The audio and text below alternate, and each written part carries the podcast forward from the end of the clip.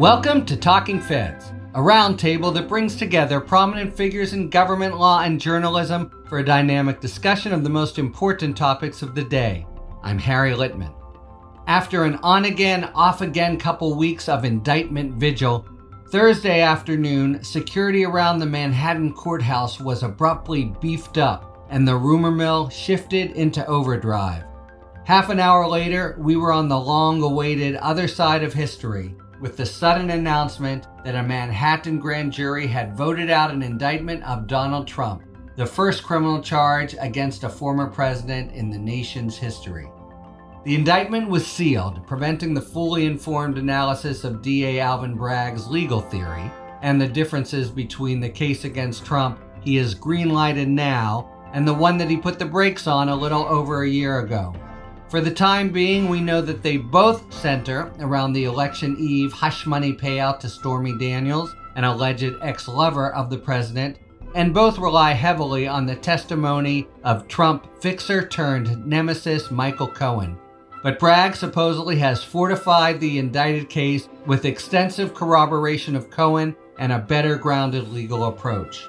We will be able to better judge Bragg's handiwork Tuesday when the indictment is unsealed and Trump's vainglory takes the biggest hit of his lifetime, as he'll be arraigned on the charges and processed like any other accused criminal. Even as the indictment had the feel of an at last moment, it also marked a sharp pivot point into a new stage of extended legal wrangling, all wrapped around the axle of the presidential election in which one party's leading candidate is now an accused felon. Trump made his public strategy clear with extended diatribes against Bragg and, somehow, the Biden administration. And his fellow Republicans quickly fell into line, savaging an indictment they haven't seen by a prosecutor they don't know. As this bare knuckled brawl is just beginning to play out, another standoff in Washington, D.C., this one over the debt ceiling hurdles toward an uncertain conclusion, with the Biden administration and the House Republicans in a high stakes game of chicken and the full faith and credit of the country caught in the balance.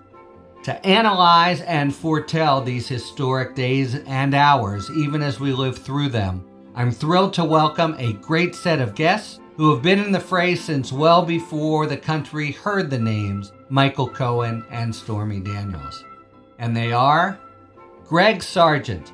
Greg is an opinion columnist at the Washington Post, covering national politics since 2010. Previously, he wrote for Talking Points Memo, New York Magazine, and the New York Observer. He is also the author of the book, An Uncivil War Taking Back Our Democracy in an Age of Trumpian Disinformation and Thunderdome Politics. Welcome back, Greg, to Talking Feds. Thanks for having me on. Ali Vitali. Ali is the Capitol Hill correspondent for NBC News, where she has covered national politics for eight years. She's worked on every major election from the campaign trail since 2016, and her first book, Electable Why America Hasn't Put a Woman in the White House, yet. Came out last year. Ali, great to have you back on Talking Feds. Thanks, my friend. And Congressman Eric Swalwell. Congressman Swalwell is the representative from California's 14th District. In Congress, he serves on the House Judiciary Committee and Homeland Security Committee, and he's been a leader on gun violence protection, among many other issues. Before coming to Congress, Congressman Swalwell was a prosecutor in the Alameda County Attorney's Office for seven years and served in a number of local government roles. He is also a plaintiff in a case against Donald Trump growing out of the January 6th melee. Congressman, thank you so much for returning to Talking Feds. Of course, Harry. Thanks for having me back. All right. We've watched commentators try to come to grips with the event that we'd so waited for. I just want to start with an impressionistic question because it feels to me that people are flailing a bit or there's kind of a Rorschach test.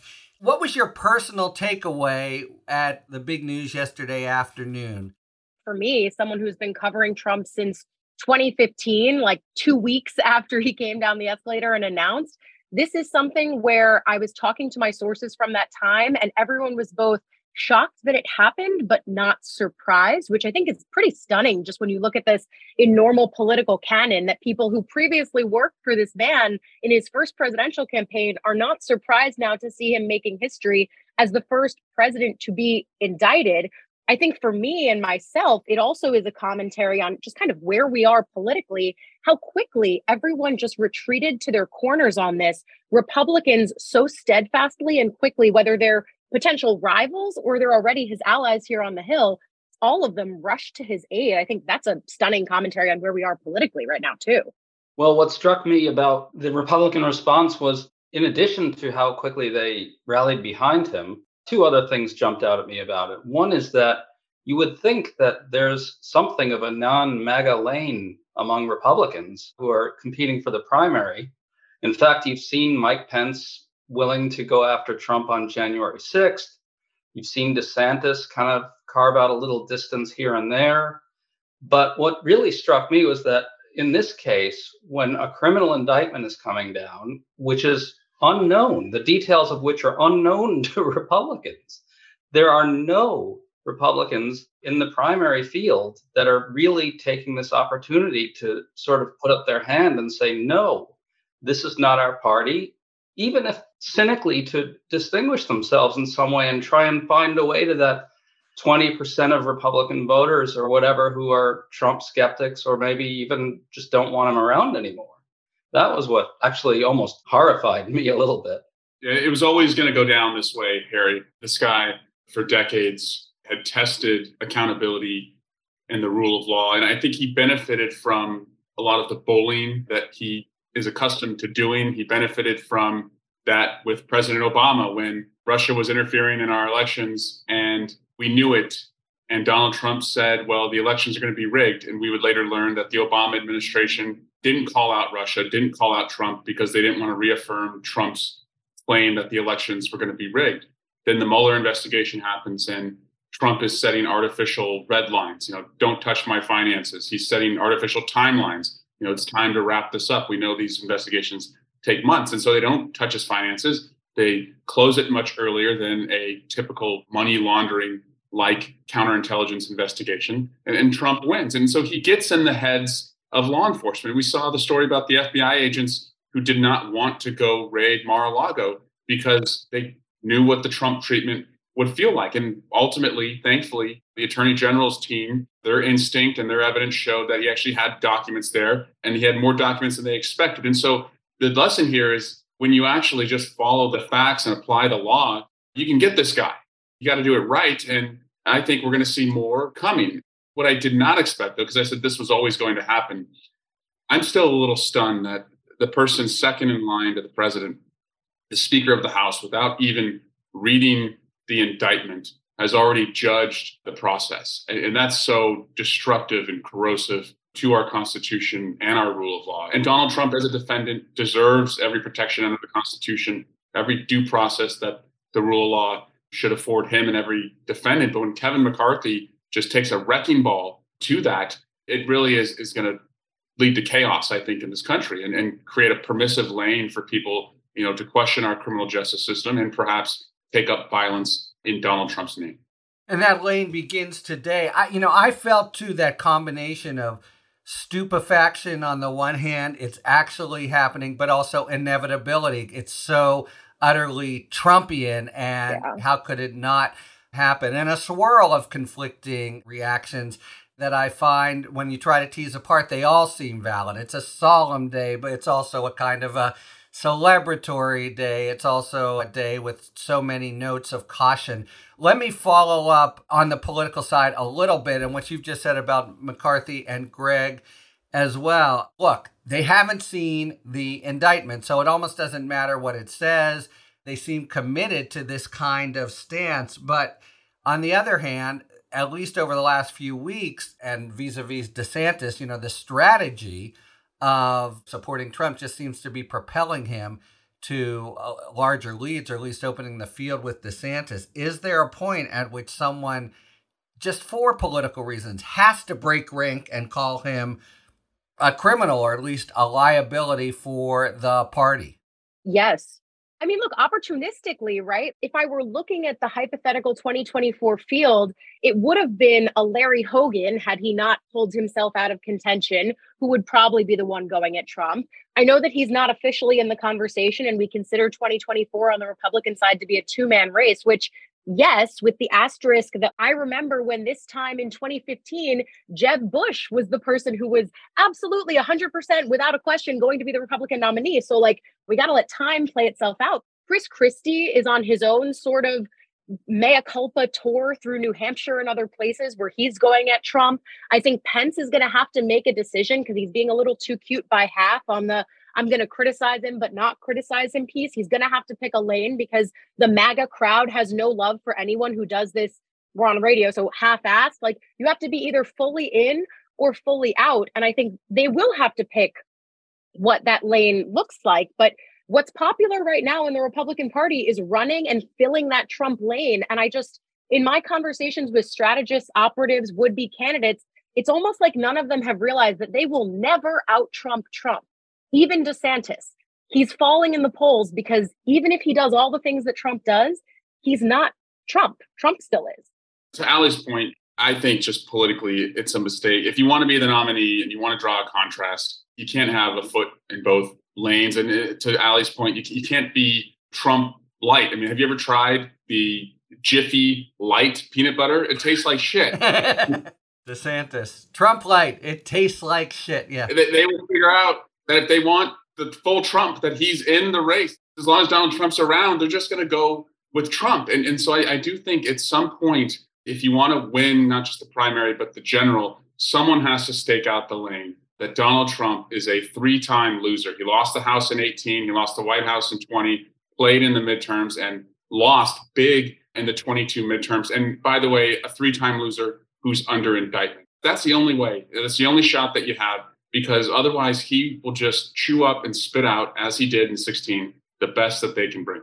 Sort of one at a time. It might be a kamikaze mission, right? It might be someone who has to open up some kind of window. Look at Liz Cheney. Yeah. To add to all those points, I mean, think about DeSantis, right? He actually did pretty recently try to carve out a little space. He played that little coy game where he floated some stuff about the Stormy Daniels allegations before backing Trump right? And he got clobbered. Right, he got clobbered and immediately backed off, and there's like not the slightest hint of any of that in his current response. He's essentially declaring that that's all off now. That's just done, right? He, he's not going that way. But the other thing is, one thing that, that seems strange about Pence's position right now is it seems premised on the idea that he can kind of fix his problems with at least a sizable chunk of Trump voters over January 6th right? Otherwise, why would he not try to carve out a separate lane? Yet that just seems like a fantasy to me. He committed the ultimate betrayal of Donald Trump in the eyes of the base, right? He wouldn't help him overturn the election. I don't understand how he thinks that he can get around that, or if he thinks that. And if he doesn't, then why not take this opportunity to carve out a big space between the two of them? I mean, Pence's whole selling point is that He's a traditional conservative, a religious man. He talks about January 6th and Trump's sins in religious terms, in strongly moral terms. This seems like a pretty good opportunity to say, this guy is just terrible news for our party. We stuck with him for a long time and he screwed us over in every which way. It's over. It's time to break with him. Not to mention, he's going to have to probably testify in words, not simply his sort of tempered, oh, it was reckless. He's going to have to, okay, we're on radio. He's going to have to say, he called me a pussy. That's going to be quite a moment for Mike Pence. But, you know, at that point, maybe the gloves are off. Yeah, maybe. Let's take a moment on Trump himself. If you want to call this Trump 2.0, I mean, to me, he hasn't been simply defiant or pugnacious. The best term I can come up with is almost sort of messianic, this message to his base that this is your fight. I'm your salvation. I'm your retribution. I mean, on the one hand, it seems dangerous potentially, but it's so both emotional and over the top. Can he actually maintain it when there's two, three sets of charges coming at him? That sort of ardent you know, almost end of days feel to his presentation. Well, I would just say, Harry, if, if you were thinking about getting on a bus or a plane to go to Manhattan, probably in the back of your mind is, well, this guy didn't have our backs after January 6th, right? Like yeah. just kind of walked away from us privately, was appalled at like what some of these people look like. Cause again, when Trump actually has to face like who his supporters are, it's not, you know, the Met Gala crowd that he likes to think he's a part of and did not pardon any of them in his remaining days in office. And so I, I do think many of them are wondering, would this guy even have our back uh, if we went to rally for him? But I think, Harry, what's disturbing to me that these are not just Trump voters. My colleagues are tweeting out and saying, from Elise Stefanik to others in their conference, they're saying, well, if they could do this to Donald Trump, they could do it to you. And, and I flip that. No, if they could do this to you, which we do every day, we prosecute, you know, white collar, these same crimes, wire fraud cases every day. If they could do this to you, they should be able to do it to the most powerful person in the world. Well put. We've made this pivot point just today where we're going to have what would normally be slow and boring pretrial proceedings, and yet every little motion, every juror choice is going to be filtered through a crazy campaign mode yeah. that is going to potentially advantage Trump because as of today, Bragg has to, we may see one statement on Tuesday, but otherwise you got to do your talking in court. There's a kind of vacuum there that Trump and his supporters will feel. And it's, it's a challenge on so many levels, but a social challenge if people can even absorb it and stay sort of clear headed and wait to hear the evidence. We've never really quite had a trial so braided with an election, it seems to me. But isn't that the point of why he ran again? I mean, it was a big reason why he got into the race so quickly. And people in his orbit really believe, like, whether it's spin to reporters or not, they do believe that this will help him. He was able to raise a few million dollars just off the sheer prospect of being indicted. Yeah. He tried in true Trumpian fashion to set his own terms of when an indictment that he didn't know was coming was coming, right? Everyone who has watched him has really seen him do the same old game plan, except that he now, I think, after January 6th, understands the weight of his words to his supporters. And I think that watching the same kind of mirror image language of warning about death and destruction now, with the hindsight that we have available to us of January 6th, you cannot unlink those two things. I know that Republican leadership has tried to do that. McCarthy tried to be his own translator last week by saying, well, it's not what he meant. He was just educating people. But like those words showed action on the 6th. And it's hard not to unlink those things again. I also just have a question for you, Harry, as someone yeah. who's like the actual lawyer here. I told you this before. I skipped law school to cover the first Trump campaign. Like, to me, it's crazy that when I ask lawmakers about this, they're not refuting the substance of, yeah, maybe he paid off a porn star. That's not even up for discussion. The discussion is just like, well, statute of limitations and it's political. Like, as a lawyer, what do you think the lawyers are thinking about with that? Well, what does strike me is that all the criticisms are completely substance free. So it almost goes without saying that whatever he reveals come Tuesday, they're going to try to trash. But right, so you know, a couple points. First, this notion, oh, it's just an accounting error. I think Bragg will have to see, but look, he's had a year to reconceptualize the case. I think we're going to see it on much broader footing. That's why Pecker was the final witness. The focus is not simply the Stormy Daniels episode, but beginning with the agreement, perhaps even a conspiracy charge with Pecker and others are involved then that if and when women would come out of the woodwork, we've got a strategy here, a catch and kill. Then the execution of that through Karen McDougal. Here comes Stormy at the eve of the election. And then even after in the Oval Office, you know, checks to Michael Cohen that are concealed because they really are cover up money. I mean, this is the, in a sense, the ultimate is not the crime, it's the cover up because it's really a very Trumpian scheme to deceive and to conceal from the start. What the lawyers are really looking at is what is going to be the auxiliary crime that Bragg charges to elevate a misdemeanor to a felony. I'll just say one thing These 96 hours strike me as very tricky because I think back on the Mueller report, and this is the first chance for Trump to try to shape the narrative while the prosecutors stay quiet. But if the Times is right that there are 34 counts, maybe there's 30, maybe there's 36, but 34 is three times 11, which suggests different counts involving each of the payments, and that one left over might be a conspiracy. And that I think would put it also on sort of broader and more condign ground, not just a quick payout, but a whole very Trumpian scheme. You're a lawyer. You're a prosecutor, actually. My colleagues didn't make a peep when Michael Cohen was indicted. Your Republican colleagues. My yeah. Republican colleagues didn't say anything. When Michael Cohen was indicted, pleaded guilty, went to jail for the payoff portion. They, they weren't, you know, calling for death and destruction. They weren't protesting. Uh, they didn't say anything about it. So Michael Cohen essentially copped to exactly a part of what Donald Trump is going to be indicted with. But this is also an opportunity for the Republicans. They have this culture war grab bag where they can just look at okay, Bragg is a you know a black prosecutor. Let's go into the time to Soros, time to defund the police, and say, well, they're prosecuting Trump. Lindsey Graham just tweeted, Donald Trump should break a window, steal something, blah blah blah, on his way to the courthouse. Right. I mean, they're really flirting with race, maybe more than flirting with racist and anti-Semitic tropes. Yeah, they are. But I think, and I hope reporters, Ali, focus on this. Once Donald Trump is arraigned, so he's going to be given notice of the charges, and, and he has rights, obviously, to contest the case. But he also, under the Constitution, he's going to be asked by the judge if he wants to waive time, waive his speedy trial right. Now, defendants could do that if they want to prepare for the case, but you know this case has been kicking around for many years.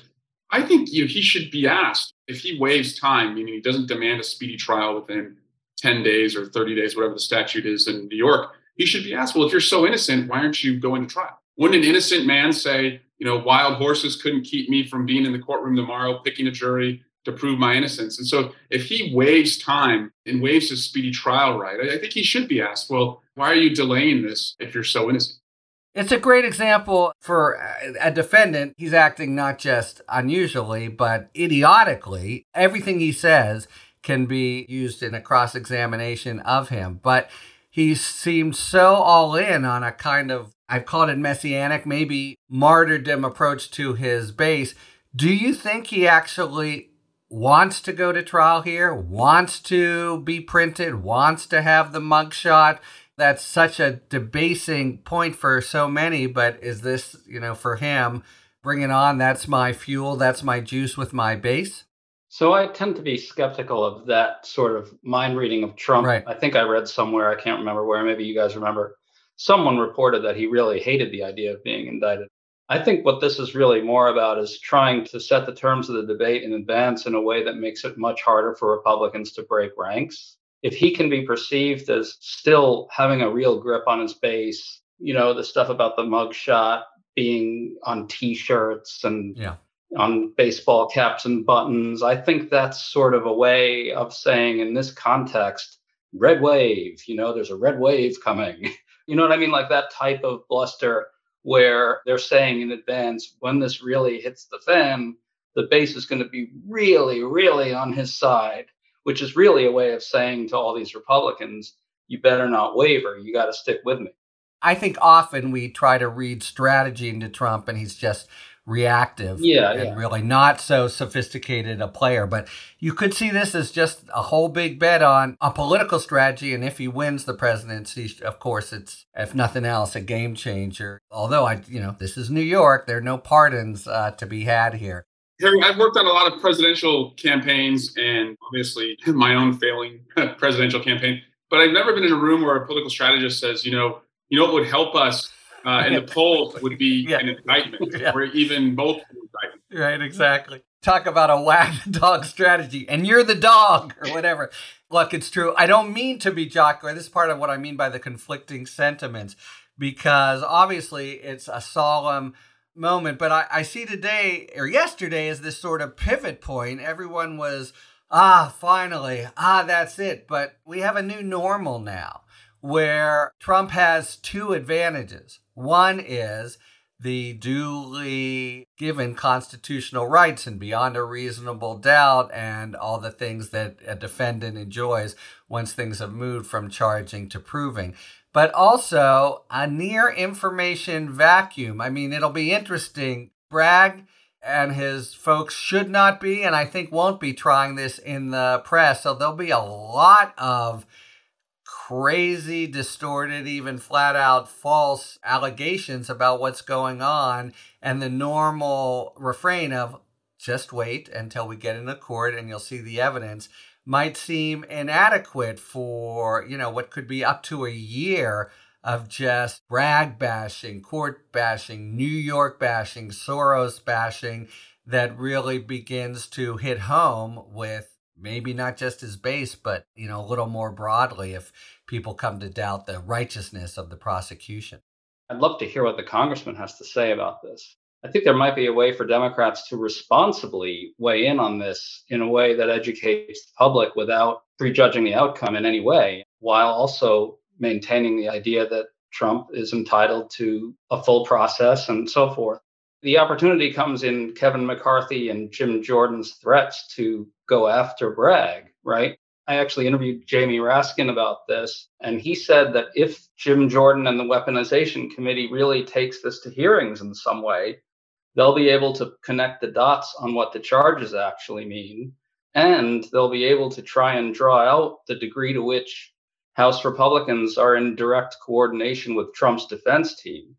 I don't know what Jim Jordan's going to do exactly. I think a lot of it's bluster and giving Trump what he wants and so forth. But it seems at least somewhat plausible that they really will push it all the way, especially with MAGA Nation demanding a fully aggressive stance by the Republican Party against Bragg. So, Congressman, is there an opening here to educate the public in a responsible way? Do you see those hearings unfolding somewhat like that, at least plausibly? Yes, and so they are going to try and drag Bragg in. They're going to try and bring the Fulton County prosecutor in. I imagine as well if she brings indictments. It's too rich, right? Because the name of the committee is weaponization of government, and they yeah. they are horning their way into independent prosecutions, and they're asking both of the prosecutors essentially to commit felonies, right? Because it would be a felony for Bragg to discuss anything in a secret grand jury proceeding. So I think like going back to what I said earlier, like how do we frame this? Well, if Donald Trump just lets these investigations hang out there, which I think he's going to do because in his mind, this helps him remain a martyr and functionally if he becomes president he can find a way to get rid of the investigations either you know pardoning himself on federal exposure and leaning on state folks or, or, arguing that you cannot be in these proceedings as a sitting president so he has every interest to make them, as I said, just kind of hang around. That's why I think on the education piece, we should just hammer home the idea that an innocent man who's being framed wouldn't delay, delay, delay. An innocent man who's being framed would want his day in court ASAP. So why doesn't Donald Trump want that trial? Why isn't he asking for it today? And I would again put that burden on him. He has a right, as Harry knows, to not testify, but you can comment on his right in the public realm to not call for a speedy resolution to this. How does this look a few months down the line for the McCarthys and Jordans of the world, but for Trump's rhetoric as well? When it's not just a New York State, arguably yeah. less serious crime, but you know, two, three different charges have been laid at his feet. Can he maintain the same kind of martyrdom complex, and can the rest of the party have the same enforced lockstep support, at some point, doesn't it start to seem like can everybody be wrong here? Yes, I think it can go a few ways because you look at the idea that it can be a pile-on from the view of the MAGA base that it's Fulton County and it's Manhattan, and then it's the two different probes from DOJ, from Main Justice. There could be that view. And frankly, I've had some conservative operatives up here on the Hill call me and say, like, well, doesn't that dilute the quote unquote Democratic talking case that this is just all political against Trump? And the other side of it, which as I play devil's advocate with my sources all the time, I said to them, what if the other way of looking at this is just the former president did a few things in different capacities that were illegal? And this person on the other end of the phone with me, as conservative as they come, said, yeah, I guess that is the other way of looking at it. So I don't know yeah. which way people are going to end up looking at this, but you kind of have an opportunity where any other kids of the 90s over here can say, like the R.L. Stine choose your own ending books. That's sort of what you end up with with Trump in this instance is as these things pile up, how will the base decide? Because they've got a few options. I will also say, though, as someone who has been out at rallies for other candidates, I did the midterms, all these other places, the CPACs of the world. As I talk to voters, you hear two schools. You hear, let's double down on Trump and protect him. But I also hear a lot of people who say, it's unfair. I don't believe he did this stuff, but I think it's political but it's also a lot of baggage and i'd rather us just move on and pick someone else yeah they might say that about bragg it'll be harder on some of the other cases and I the other so thing that's harder in some of the other cases i don't think he sees any jail time from new york but if he's convicted of crimes that other people would get 10 years in jail it's so hard to see his having a non-custodial sentence and at some point does he sue for pieces or yesterday ali many of your colleagues uh, when i was walking off the floor voting. I couldn't walk five feet without a reporter asking the same question. There was a sense that this was coming. And the question was this As a Democrat, how frustrated are you that the first indictment is going to be porn star payoff? And my response to that was well, if you have independent investigations in Georgia and New York and federally, and it happens to be that the New York one comes first, isn't that evidence that they're not colluding and coordinating and working against Donald Trump, that they're just taking their ordinary course. Because if this one came last, then Donald Trump would say, well, they coordinated this, they brought it together. So there is no perfect way to indict somebody exposed to so many crimes. And so the fact that this one did come first, I think shows that these are just independent prosecutors in an independent rule of law system who have independently arrived at their own judgments on his crimes. And, and it's not going to be linear as far as like a political narrative. It's, it's just going to come when they have the evidence and when they believe they can prove the case beyond a reasonable doubt.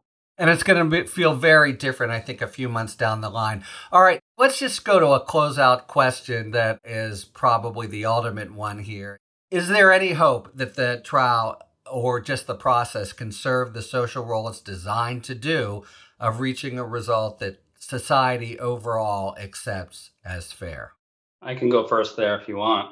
I think, if anything, it's actually been sort of a pleasant surprise the degree to which, you know, I guess the middle of the country has kind of accepted a lot of these verdicts about Trump as legitimate. I mean, if you recall, the entire Republican strategy with the January 6th committee when McCarthy yanked his three picks uh, after Pelosi nixed two of them. Remember that? Yeah. McCarthy's clear calculation was that if there were no Republicans, of course, Cheney and Kinzinger were on the committee, but they don't count as Republicans, right? Mm. But if there were no Republicans on the committee, Republicans could say that the process was entirely tainted, it was a witch hunt, it was partisan, and so forth and so on. And uh, all the polling that I've looked at shows that that's not what the public concluded. They saw the process as legitimate, the revelations as serious and meaningful. And so I think there is a, a pretty good chance that, uh, I don't know, maybe a 55% majority sees this outcome as fair and legitimate. You're presuming, I guess, a conviction of some kind. Not even, just a process. Either way, you know, if there were no conviction, if he were acquitted, I think you could easily see a 55% majority. You'd see a lot of Democrats accept that partly because my expectation is Democratic elites would say the process has run its course. They wouldn't take the tack Republicans are taking. And right now, they'd essentially say we got to accept the process. Virtually all of them would, I think. And that brings me to the other th- point, which is that a lot depends on what Republican elites do down the line. If these charges really pile up and they don't finally say that it's time to give up on this guy, or if they don't at least say the process needs to be given a chance to unspool and deliver its verdicts, then it's a little harder to get any higher than that bare majority, I think. I really hope Republicans do the right thing in that eventuality, but I'm not too confident that they will. Look, I like to err on the side of being hopeful. And as the journalist, I would just say that I hope that the facts, whatever they are, and the truth ends up prevailing here, however the justice system shakes that out.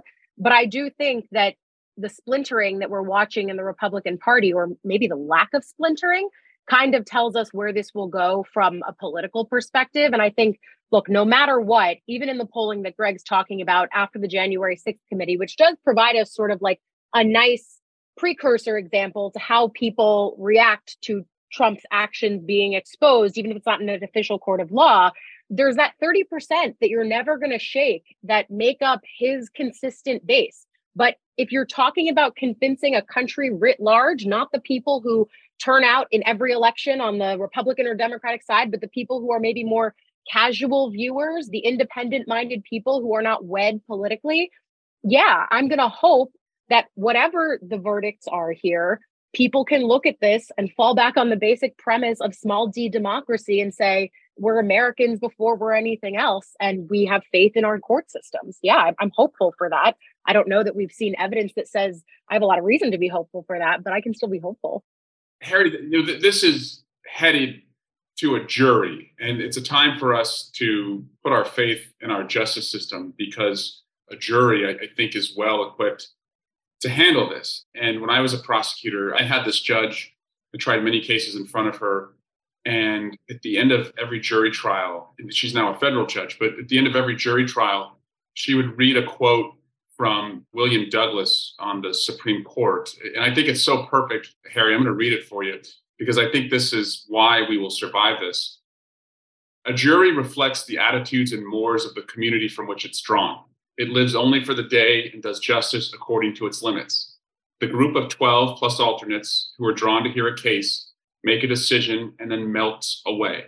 It's not present the next day to be criticized. It's the one governmental agency that has no ambition. It's as human as the people who make it up. And while it's sometimes persuaded by emotion, the effects are that at times it takes the sharp edges off the law and uses conscience to soften some hardships within the law.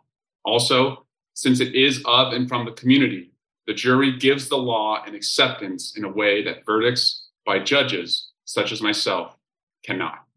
That's where this is all going. And I think that is the perfect forum that our founders conceived to mete out justice. And if Donald Trump wants his trial, he can get it as quickly as he'd like it.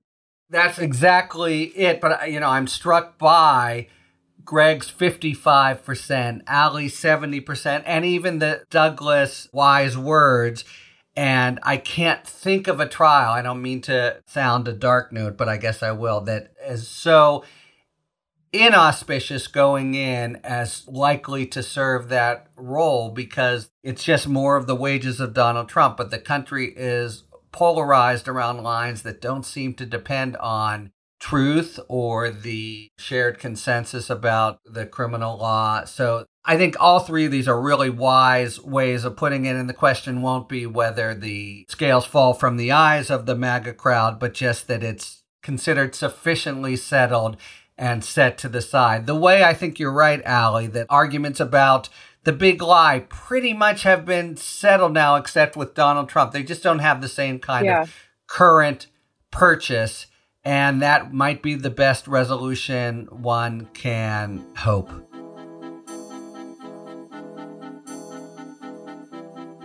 It's time now for our sidebar feature, in which we ask a well known person to explain an important legal concept in the news. And the topic today is class action lawsuits that permit many different lawsuits to be amalgamated into one class action. And to explain how that works, I'm very pleased to welcome Maz Jobrani. Maz is a prolific comedian, actor, and author. He was one of the founding fathers of the Axis of Evil comedy tours, and he has released two comedy specials of his own Immigrant on Netflix and Pandemic Warrior on Peacock. He can also be seen in many TV shows, including Circuit Breakers, Grey's Anatomy, Curb Your Enthusiasm, and Shameless and heard as a regular panelist for NPR's Wait, Wait, Don't Tell Me. Recently, he's been using his platform to amplify the voice of the Iranian people as they protest the mistreatment of women and others inside of Iran, where he was born. So I give you Maz Jobrani on class action lawsuits. What are class action lawsuits? The federal courts were designed to resolve lawsuits between individual parties to redress concrete injuries. Think of a car accident or a horse drawn buggy accident between A and B, or a criminal prosecution in which the government sues a defendant for injury to the state. In fact, federal courts are restricted to hearing what the Constitution calls cases or controversies. In essence, disputes where one party alleges another has harmed him and the law provides a remedy. In 1966, Congress greenlighted a significant expansion of this traditional model by permitting class action lawsuits. Class actions aggregate the lawsuits of many people, typically plaintiffs, though defendant class actions are permitted. In either case, a class action is brought by a class representative on behalf of the class, which can often number in the thousands. Crucially, each class member must individually have a live case or controversy. To ensure the requirement is satisfied, and for reasons of efficiency and fairness, the Federal Rules of Civil Procedure establish four basic prerequisites for class actions, which the Supreme Court has held must be stringently policed. The prerequisites are numerosity, commonality, typicality, and adequacy of representation. Numerosity asks whether aggregating individual parties is practical and necessary. It's less a matter of numbers, there's no general particular threshold, than a question of whether it's impractical to bring each lawsuit individually. For example, because the suits are spread out geographically or because the potential for individual damages is too low to incentivize an individual to bring suit. Commonality means the individual claims must involve common concrete questions of law or fact that predominate over individual differences. Typicality asks whether the claims of the class representative are typical of those in the class overall. And adequacy requires the class representative to show that her interests are sufficiently aligned with those of the other class members so that she can adequately represent them. Assuming these prerequisites are proven, the case can proceed. The class representative will notify all class members who have the choice to opt in or out of the class. The entire class will share in the eventual judgment or settlement in a manner determined by the court. Class actions create tension with the very idea of what courts do. They tend to bring them into the realm of social policy formulation as much as dispute resolution. They also can result in outsized verdicts, literally in the billions of dollars, and enormous legal fees, which have made some lawmakers chafe. Notwithstanding these controversial aspects, class actions are well established in the law, and the hesitation they engender among some courts and lawmakers come out in a strict policing of the procedural requirements. For Talking Feds, I'm Maz Jobrani. Thank you very much, Maz Jobrani. Maz has a new comedy special, The Birds and the Bees, out now on YouTube. He is also currently on tour, so you can visit mazjobrani.com, M A Z J O B R A N I.com, for a full list of cities and to purchase tickets.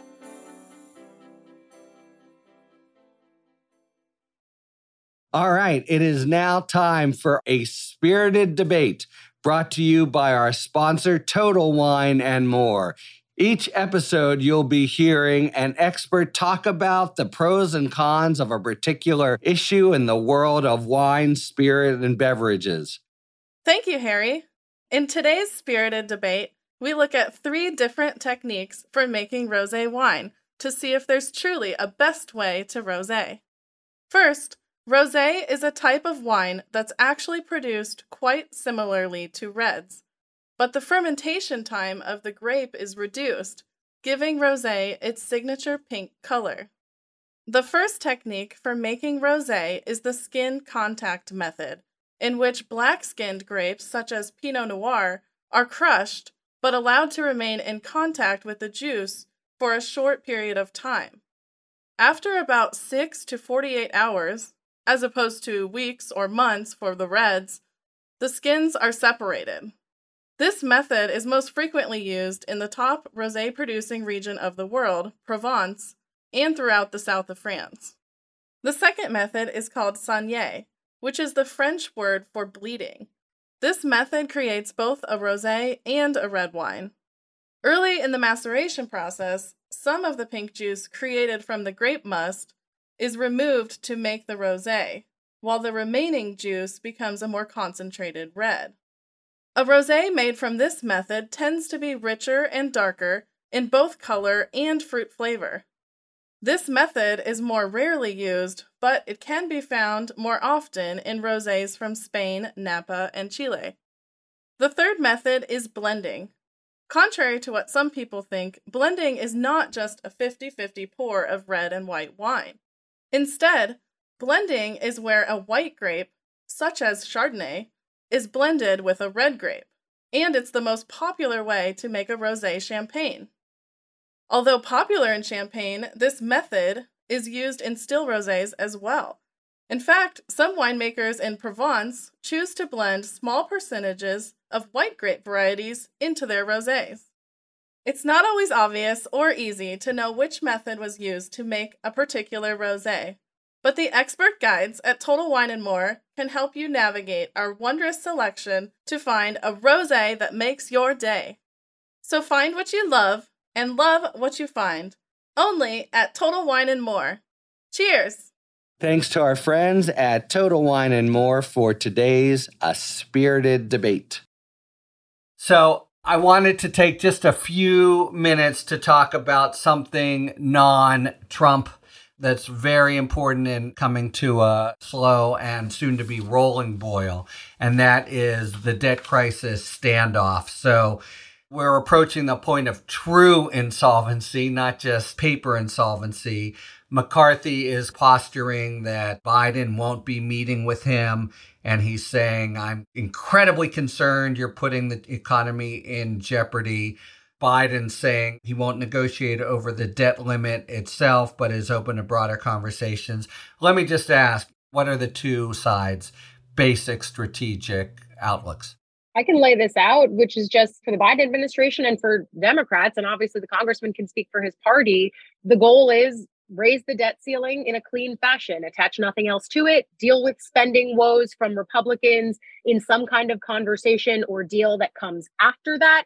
I think the important thing to remember as we have these conversations, and I know we're in like the non Trump portion of this program, but there is a Trump angle here, which is that this is money that's already been spent and that money happened to be spent in part during the four years of the Trump administration when Republicans had the power of the purse here in Congress to help bolster things like the Trump tax cuts that they ended up running on in subsequent elections, right? So, like, there's a Trump piece that's relevant.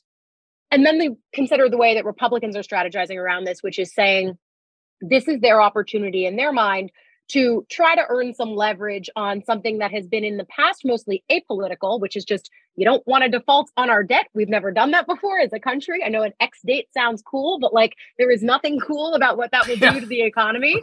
But at the same time, for Republicans, they see this as a pinch point and as a moment for leveraging all of their concerns about the national debt for this moment where they have control of one house of Congress and the ability to hold up a massive thing like raising the debt ceiling in hopes of extracting some of the things that they want out of future budget dealings which are different debt and budget are in this under the same umbrella but we're talking different droplets of rain here and i think it gets mushed together but that shouldn't muddy the waters for people who are paying attention to this because they're different things a lot of great water metaphors there. I'm, I'm clearly I'm, very aquatic today. Exactly. Send me to a beach or something.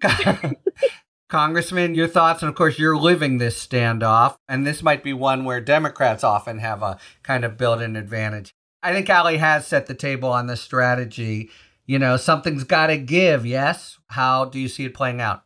Yeah, Harry, uh, Americans are jurors, right? And my training was talking to 12 jurors and taking something complicated and making it plain. And I've urged my colleagues when we talk about this to plainly say, Republicans are seeking to dine and dash on the American economy. They ran up this tab. They're partially responsible for running up this tab. And now they're going to walk away from the bill. And, and what happens when you dine and dash? Well, you're not welcome at the restaurant you did that at, but they're going to tell everyone else, and you're not going to be welcome there. So America's standing, our credibility, our credit worthiness will collapse if we do that. So we pay our bills, and, and these are Donald Trump's bills, and about a third of them are. And the Biden position, as Ali laid out, is well, if you want to negotiate about this, and I, I don't even think we should negotiate because we lifted it a number of times without negotiating it for Donald Trump. Right. Well, show us your budget. And Kevin McCarthy, he wants to have a meeting. You know, I don't know if he just wants to go over to the White House and, and sort more starburst, but he wants to have a meeting at the White House with no agenda. And that's not how it works. Again, going back to being a, a lawyer, Harry, when you were striking a deal with a defense attorney, you would never negotiate against yourself, right? That's the first rule in negotiations. And Biden's not going to negotiate against himself if he doesn't even know what the budget is. And, and the, the problem, the reason Kevin McCarthy does not have a budget is because his own speakership is hanging by a thread. And he can't get Tony Gonzalez, who lives on 900 miles of the southern border and has very sensible thoughts on border security, to agree with Chip Roy and the Freedom Caucus folks who have completely different thoughts. And so when your margin is so thin, it's no surprise you can't find cohesion. And, and McCarthy, I don't think, is strong enough to just say, we're going to extend the debt ceiling because that's what we do. He's going to be held back by the lowest common denominator in his conference. And that's a, a scary place for all of us to be. Yeah, and maybe most for Kevin McCarthy. I mean, if he can't bring sort of debt reduction with negotiated spending cuts, is his speakership in jeopardy? He already agreed to terms that make it very fragile. Well, it looks to me like the only plausible way out of this right now is for Kevin McCarthy to allow a small block of House Republicans to vote with Democrats to raise the debt ceiling. Now, if he does that, I'm not sure what mechanism it would take. It could be a discharge petition or something like that. But the critical question then would become whether Kevin McCarthy faces a serious leadership challenge the far right is absolutely adamant that the threat of destroying the, the global economy be used as a weapon of extortion to try and force their extreme demands on the country. And it's really worth underscoring that this is a, a very far right, extreme minority position. And not only is the position itself extreme, the types of spending cuts that they want, but the tactic is also incredibly extreme and destructive. And so I don't really see given the sort of strength of their emotional attachment to this, how they avoid subjecting McCarthy to a leadership challenge if and when he he does this. Scott Perry said something that I think was so interesting, but maybe got missed in like the buzz of the Hill two weeks ago because we were at a press conference about this issue. And my question to him was like, do you feel that you're confident in McCarthy being the person who's negotiating on behalf of you and your entire caucus and the Freedom Caucus and your entire conference writ large.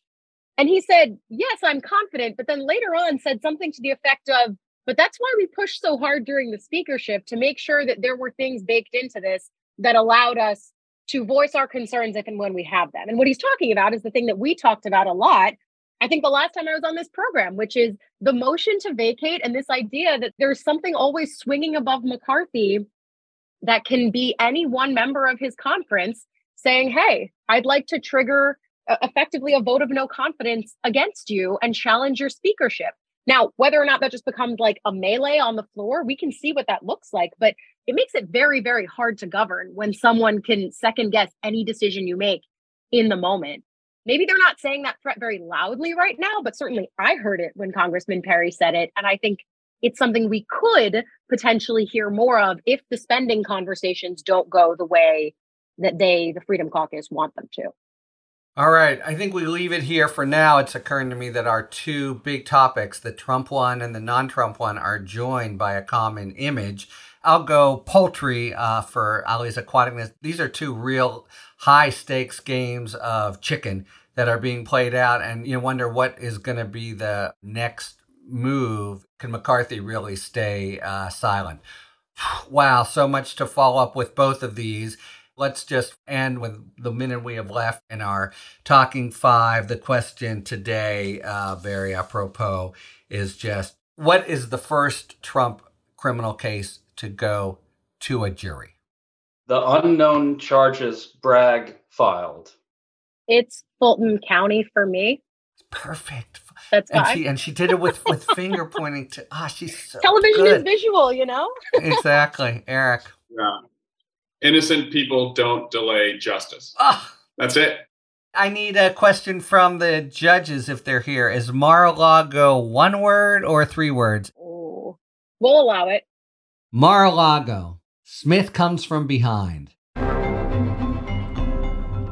All right, we are out of time. Thank you very much to Ali, Greg, and Congressman Swalwell. And thank you very much, listeners, for tuning in to Talking Feds. If you like what you've heard, please tell a friend to subscribe to us on Apple Podcasts or wherever they get their podcasts. And please take a moment to rate and review this podcast. You can also now subscribe to us on YouTube, where we're posting daily video content breaking down legal developments in the news.